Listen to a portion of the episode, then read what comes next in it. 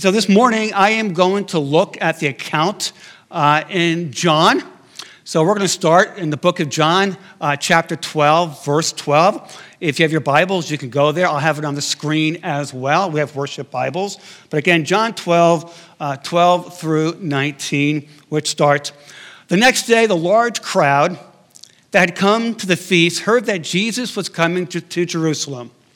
So they took branches of palm trees and went out to meet him, crying out, 'Hosanna, blessed is he who comes in the name of the Lord, even the King of Israel.' And Jesus found a young donkey and sat on it, just as it was written, 'Fear not, daughter of Zion. Behold, your king is coming, sitting on a donkey's colt.' His disciples did not understand these things at first, but when Jesus was glorified, then they remembered that these things had been written about him and had been done to him. The crowd that had been with him when he called Lazarus out of the tomb and raised him from the dead continued to bear witness. And the reason why the crowd went to meet him was that they heard he had done this sign. So the Pharisees said to one another, 'You see that you are gaining nothing. Look, the world has gone after him.'" Again, I really do believe in the Lord's perfect wisdom.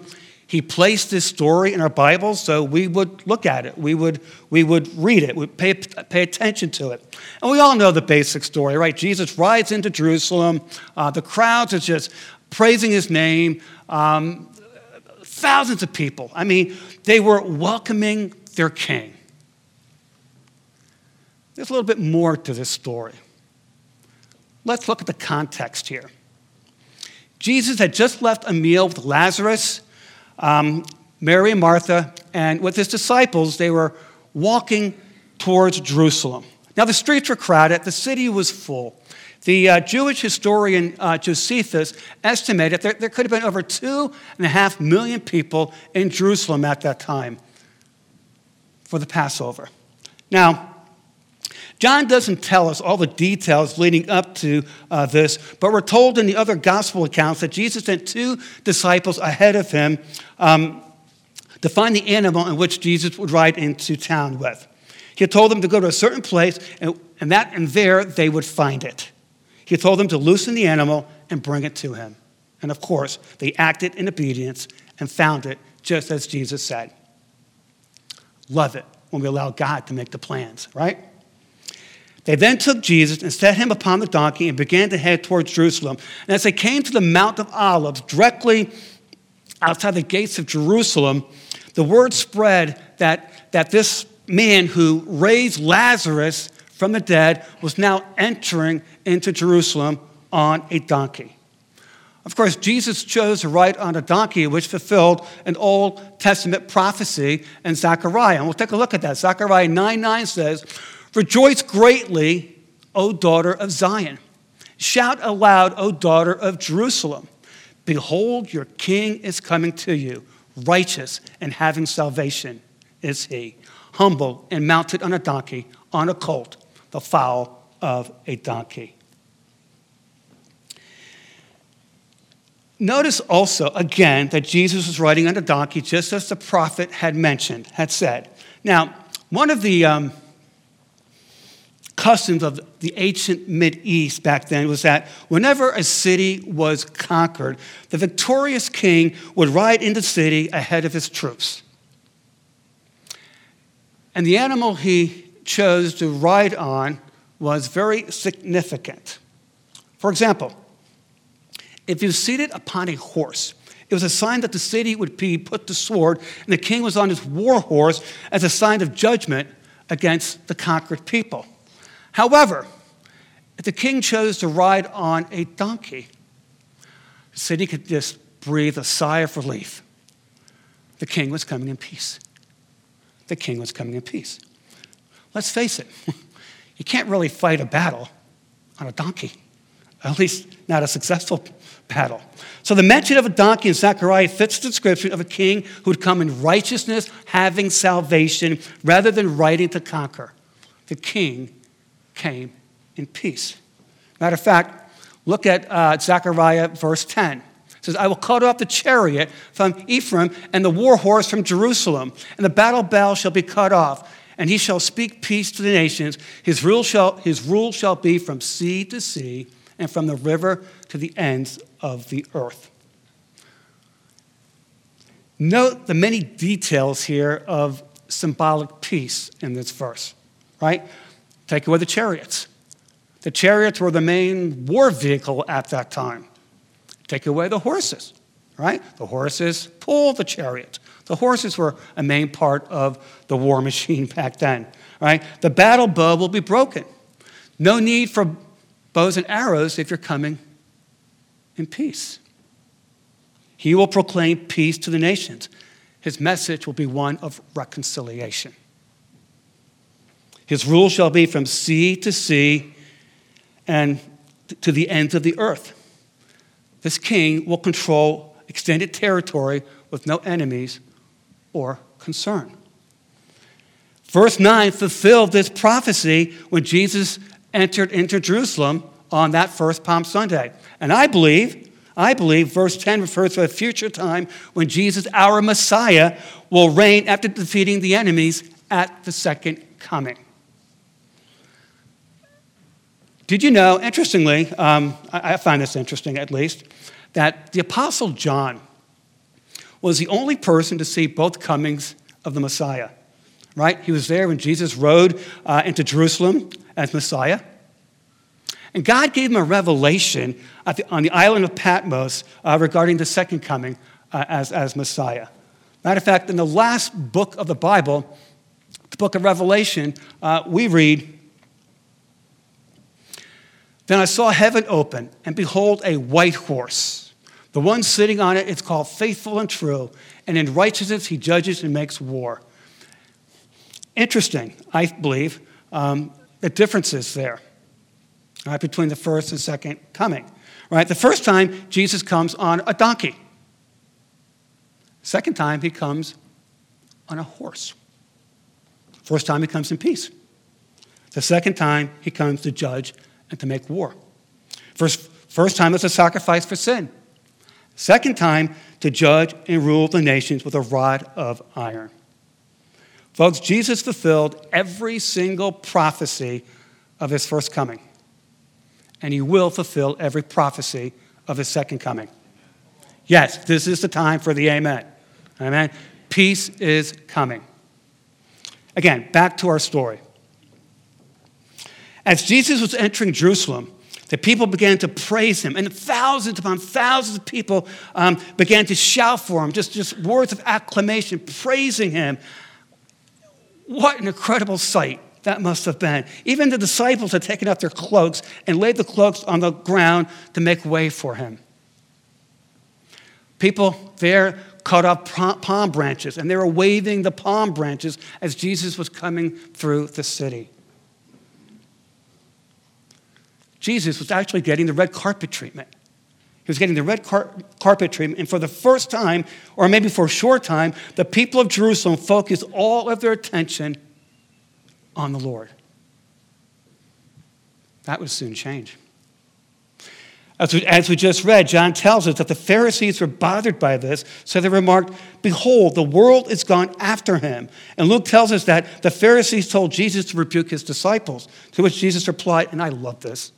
I love this, that they didn't praise him, that the stones would rise up and praise him. Now that would have been a sight. It was a time of great devotion and praise. But listen, I want you to see this.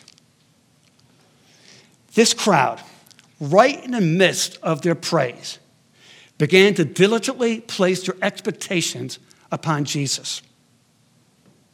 They began to cry out, Hosanna, Hosanna. And Hosanna is often translated, please save us, or please save us now. Now remember, Jerusalem at that time was under the rule of the Roman government. And they had been under that rule for a long time. Even Herod called himself a king, and he was pretty much a puppet for Rome. It was Pontius Pilate, a Roman, who oversaw the affairs of Jerusalem at that time. Now listen, the Jews were and are a very proud people. It was a huge insult to have a heathen man from a heathen nation rule over their affairs. The Roman soldiers, they were brutally cruel. I mean, we know, look at the crucifixion. And they were cruel to the Jews. They despised the Jews. Jews despised them. Did you know that a Roman soldier at any time could stop a Jew on the street and make them carry their belongings? You know, the Jews really, really hated having the Romans rule over them. So in effect, what the crowd was really shouting when they shouted out Hosanna was, Jesus, save us now from the Romans. Save us from the Romans. And I get that. Now, look, we have the whole Bible. We have the Word of God. But I'm sure if I lived during that time, that's how I would feel. All right? Jesus, save us from these people. All right? That crowd was very much like us today. Like, Lord, we want to praise you, but we want you to do things our way. That's just who we are. I hate to say that. It's me. We praise God when we think he'll do things our way. But what happens when things do not go the way we planned them?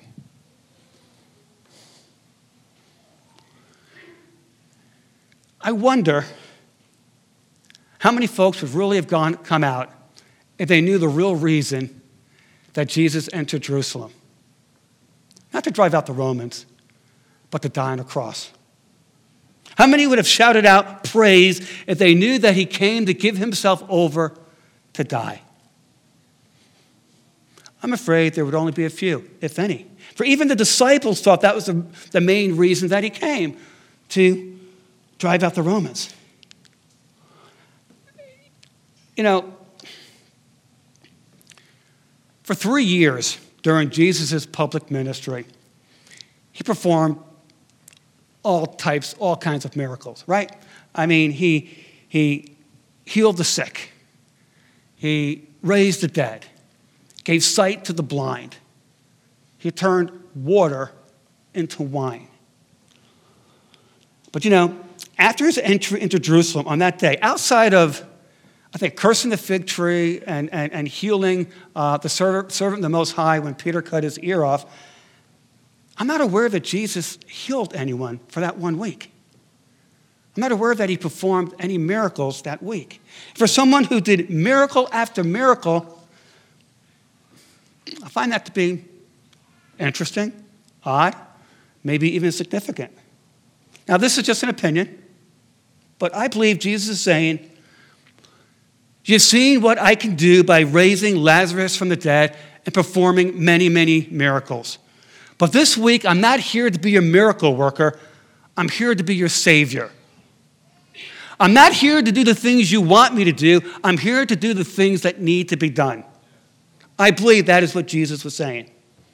Let's face it, some of them had saw Jesus raise Lazarus from the grave, and they thought someone with that type of power would do exactly what they wanted him to do. Again, we want to worship and serve God, but only when he does what we want him to do. However, the greatest need wasn't deliverance from Rome. The greatest need was deliverance from sin. That's why he came. Think about this. What would it be like to live in a city free from the Romans, and yet doomed to an eternity without God? Be careful what we pray for at times. Again, I find it interesting that so many from this crowd from Jerusalem in less than a week would cry out at the urging of religious leaders to crucify him.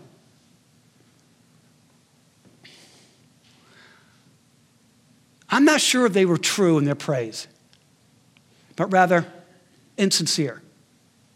I don't believe for one moment that their whole heart was involved in praising Jesus.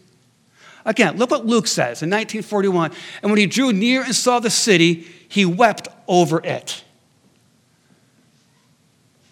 Why did he weep? Why did Jesus weep? Maybe. Maybe because of their insincerity. I don't know. Maybe he realized that the cheering crowd was filled with people who were just caught up in the excitement, but they were truly not recognizing him as Messiah. Again, we all know the story. At the end of the week, the cheers of the fickle crowd returned to booze. Why? These people were looking for a liberator to make their lives better. Instead, Jesus invaded their religious comfort zones and upset them. Look, a few verses later, Luke tells us that Jesus scattered the tables of the crooked money changers. And over the next few days, he would say things that were neither popular nor politically correct. Some of the same ones shouting, "Crown him," are the same ones shouting, "Crucify him." They went from hail him to nail him. I believe Jesus saw their superficial belief, and it broke his heart. It broke his heart. And while Jesus did not perform many miracles that last week, what he did do, he talked and preached strongly on commitment. This was the week that the rich young ruler came to Jesus, and Jesus told him, "Sell what you have, give it to the poor, and follow me." And follow me.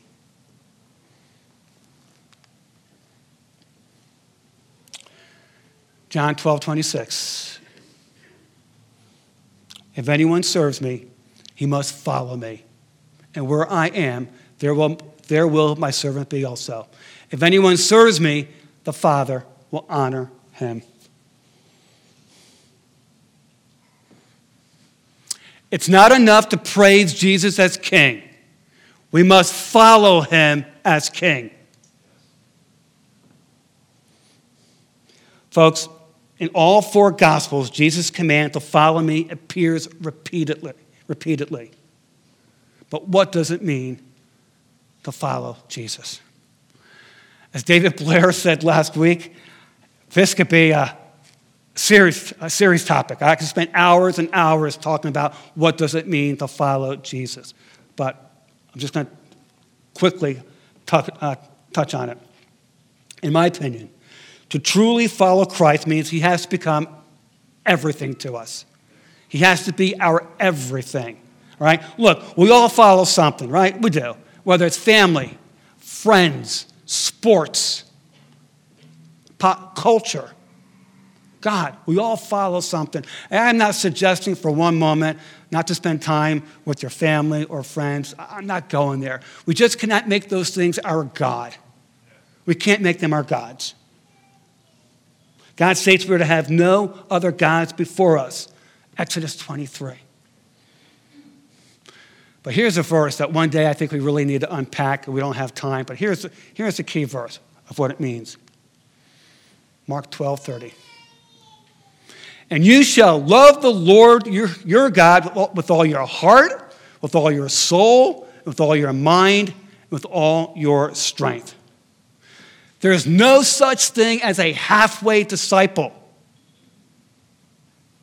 There's no such thing as a halfway disciple.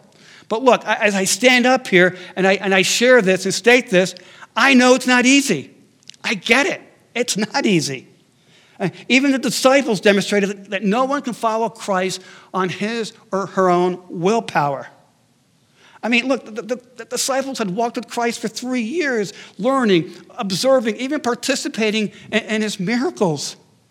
Yet even they could not follow him faithfully in their own strength. And at times, the disciples failed miserably.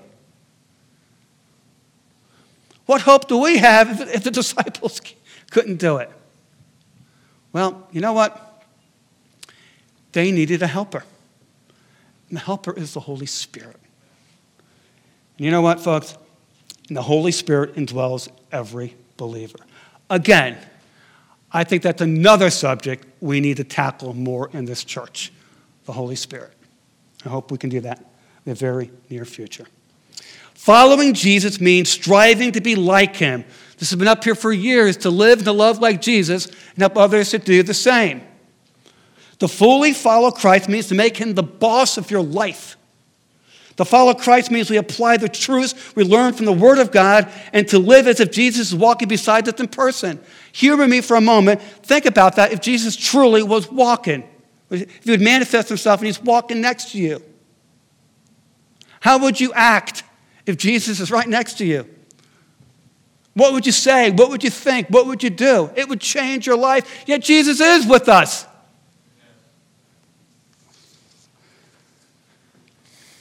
Palm Sunday reminds us that the reign of Christ is far greater than any of the mind of man could ever conceive or plan. Listen, man looked for someone to fight their battles in the present world. Yet God had the ultimate plan of sending his son to fight the final battle over death. This is the greatness of why we celebrate this week, friends. Because of Christ's ultimate sacrifice, we can be set free from death. Jesus said, I am the resurrection and the life. Whoever believes in me, though die, yet shall live.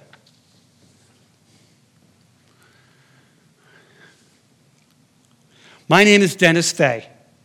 I am 64 years old, and I am a wretched sinner. And I do not deserve to spend eternity with the Lord. But by his grace and my faith and trusting in Jesus Christ, I will.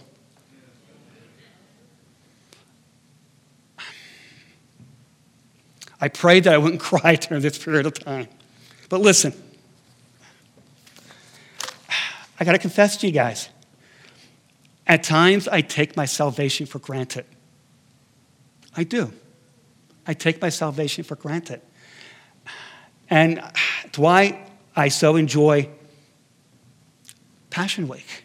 You know, it refocuses me and to see what Christ did. Now, many of us seen the movie, The Passion of the Christ, and it really did a great job of just focusing on the brutality of the Romans and what Christ went through physically. And even though that did not do it justice.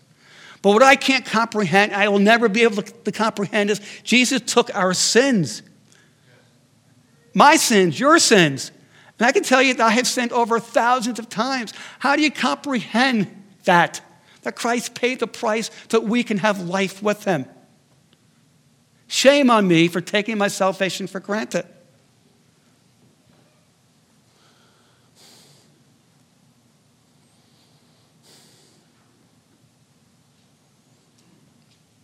Sorry. We have so much to be grateful for. We have so much to be grateful for, folks. The enemy knows this. And you can bet he is going to do everything he can and try to distract us from the true meaning of what this Holy Week or Passion Week means. Please don't let him win.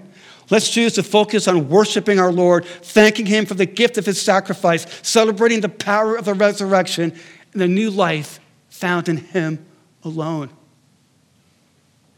This is why I love this week. It's also why I love observing the bread and the cup, because it reminds us